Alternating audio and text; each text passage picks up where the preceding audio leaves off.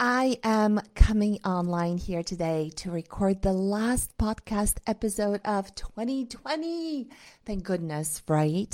Can you believe it? We're almost at the end of this incredibly disruptive, incredibly surprising, incredibly unusual year. And so many of us are thankful that it's over. And and it is so important that we learn from it because stepping into the new year, we want to bring more proactive energy, more go getter energy, the energy of planning, the energy of envisioning our goals and dreams and making them happen. Because 2020 pulled out the rug from underneath a lot of us and caused a lot of us to be reactive. And that's not a powerful place to do anything from. When is the last time you saw a boxing match in which the person was on the back feet on their heels and won or was able to, you know, compete successfully? It doesn't happen. And it's so important now that we take some time at the end of the year to transfer our balance and our weight towards the front of our body, the front of our stance. And we do that by making plans, by having inventory of what worked and what didn't work in 2020 and being very, very clear, not just where we're going, not just where we are wanting to go, but also about what it is going to take to get there. And that is a key distinction. That is the key reason why so many, the vast majority of New Year's resolutions fail. They don't even see the light of February by the time people are giving up. And why is that? You know, this year I have spent a lot of time learning all kinds of information and processes and strategies around productivity and efficiency and work and rest and recovery. And really, I'm a geek about that because that is what I really appreciate about achievements like mountaineering and climbing big mountains it's not something that you could do just on a whim, and it requires planning, and requires strategy, and it requires persistence, perseverance, and commitment. So, the data that I have seen shows that, at least based on gyms, fitness gyms, and how much new membership they see in January versus, you know, in February, and how many people still come and visit the gym after they sign up for the membership after January. Of course, next year is going to be different with COVID, but taking kind of the last however many years of data, the trend is clear. Something like I, I don't know exactly how how many it varies by the gym and the research piece, but something like well north of fifty percent of people that start the year saying, okay, this is the year I'm going to do X or I'm going to work out and I'm going to be healthy, they don't show up after the end of January in the gym at all. They've already failed. They've already given up. So I I really wanted to encourage all of you to take some time before January 1st to get some clarity and some plan. And it doesn't have to be that's that that's another piece of what I've learned. It just doesn't have to be complicated. It doesn't have to be it doesn't have to take a lot of your time to actually plan and execute it. But really having a plan for planning is what I'm trying to say here. Having a plan for how often are you going to sit down and review your goals and your plan and how often are you going to reevaluate and readjust and reconfigure yourself so that you are still on track. How often are you going to measure your progress and decide whether or not you should change anything or you should double down on something? That type of strategic mindset is very helpful, and it is the only thing that will keep you from falling off the bandwagon. It's the plan for the plan. In my program that I'm leading right now, the Product Executive Accelerator, we have spent the first month, so we spent November getting very clear on people's vision and the underlying values that drive that vision, three year and beyond vision. Then December was all about figuring out the plan, figuring out kind of backing down, reverse engineering 12 month goals, six month or 12 month goals, and then putting together a very concrete, specific plan on how to get to those six to 12 month goals. Now, January, come January 4th, we're going to be working for a whole month on actually implementing the practice of regular planning. And by regular, I mean something that I've learned from all of these productivity systems in the entrepreneurial world is what really works well is having a annual plan and then having every quarter having a quarterly plan then having a you know and as these periods get shorter you're also planning for shorter periods of time then you're planning weekly every week. Then you're also reviewing your daily goals every morning. So by the time you get to the daily goals because you're so clear on the big picture those daily planning sessions don't have to be more than a couple of minutes three four five minutes. Literally for me it's it's taken me anywhere between you know three minutes to eight minutes on kind of the longer side if I have had a really, really busy day. And most of this has been just taking things off my plate, not setting myself up for disaster to where you start with a day and then you try to take on a week's worth of work during that day and then you can't even go to bed because you're so dissatisfied and so anxious that there's still so much work on your plate. So setting yourself for success in those periodic planning sessions is extremely important. And that is the difference between you staying on track, you keeping that precious motivation. The motivation, from what I understand from all the research I've read, is a little bit like that ignition, that initial push or fuel that you get to start something, to start on the path of whether it's your health journey, whether it is, you know, uh, something that is uh, more work related or personal related in nature. But that initial spark, that initial motivation is very finite. It is very precious because it is limited. You can only get excited about getting up at 5 a.m. and going to the gym for an hour for depends on who you are, probably at most a month, right? And then you're to start getting bored. You're going to start wanting to see quick results, maybe in the beginning because you're seeing those kind of low hanging fruit results, you're going to feel sore, you're going to get like visible muscle gain or weight loss.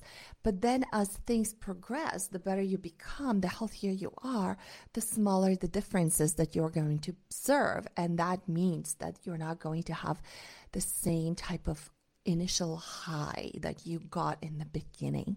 So it's very, very important that we are able to sustain ourselves with the time period that we are targeting. So if you have goals that are six month in nature, 12 month in nature, it's it's literally setting yourself up for failure if you expect to just ride off the New Year's high, as backed by the data of most of these resolutions failing. So you need a plan and you need a planning process that allows you to plan for these inevitable setbacks, boredom, dry periods that you are going to encounter. So if you take one thing away from today's podcast episode, it is the importance of planning and the importance of the planning process.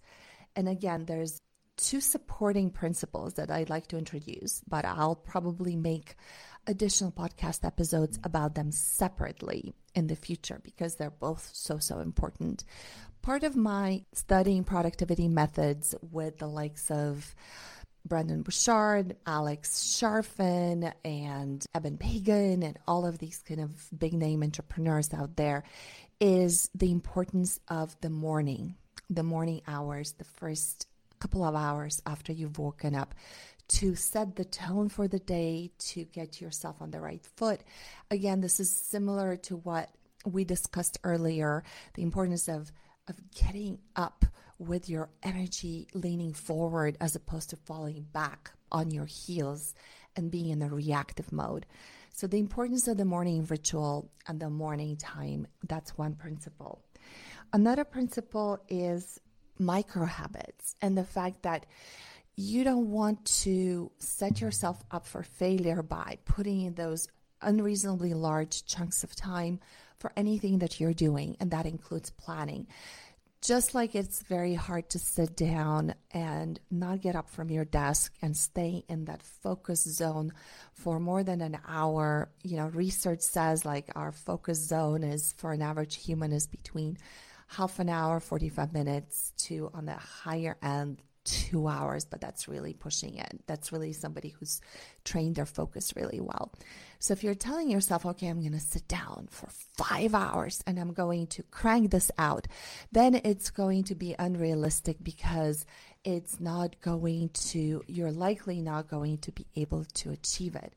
Just like when you see a mountain, a big mountain like Denali, you don't say, Hey, I feel great. I feel really strong. I feel I'm going to be able to run up this mountain right now and just get it over with. No. that those mountains are climbed in a matter of weeks and they require months and months of preparation.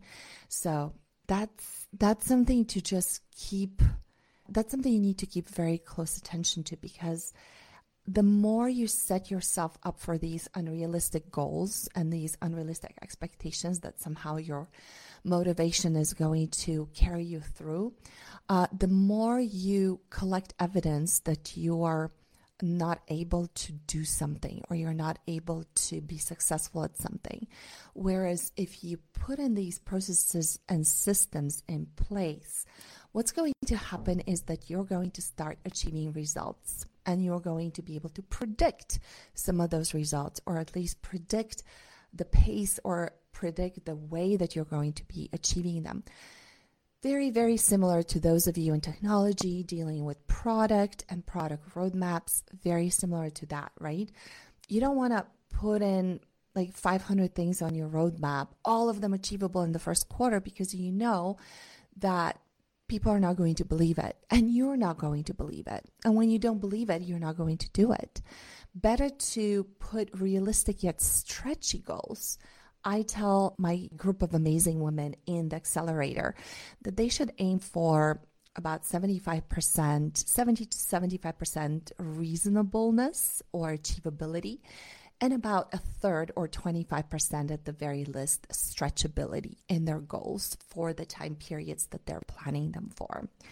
So, to recap the areas of practices or support structures that are that are going to be that are going to be supporting you are morning ritual micro habits meaning chunking things down to doable things, doable chunks every day, and a planning process or a routine around planning and constantly checking in and reconfiguring. So, with that in mind, I I wanted to wish you all and you know this this is very interesting. I, I believe that I have a unique some something that I'm just realizing is actually helping me a lot in my own ability to plan well. And that is my birthday is almost at the end of the year. I just had it yesterday. That was December the 29th. And having a birthday that's so close to the end of the year really forces you to kind of synchronize your planning and your reevaluation and your journaling and your kind of these these periods of checking in with yourself and what you want. But you don't have to have a birthday that's around the new year like I do. And by the way, yesterday was a fantastic day for me.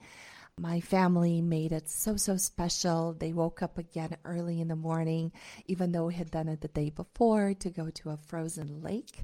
It's about an hour and a half of driving distance from where we live in Portland we had an amazing kind of snowshoe, just romp around the lake, a nice hike. And then we went back, and there was just ah, it was so beautiful. You know, it's very, very important that you plan for these periods as well. I, for sure, for sure, plan them. I, I, I planned for that day to be off for me. I literally didn't check email. I didn't look at my phone. I saw some of the texts coming my way, but I haven't yet checked my messenger messages or seen my Facebook. I just plan to be completely off the grid to allow myself this time with my family and this time of celebration. And that is also the beautiful part about being intentional with your planning because you can plan for recovery, rejuvenation, and replenishment periods as well. So I wish you an amazing, amazing end of the year. I wish you a fantastic New Year celebration. And may 2021 bring us all the joy and all the love and all the health, all the recovery and all the opportunities that we can handle and all the love as well. Thank you guys for being part of this community, and I will see you in the new year.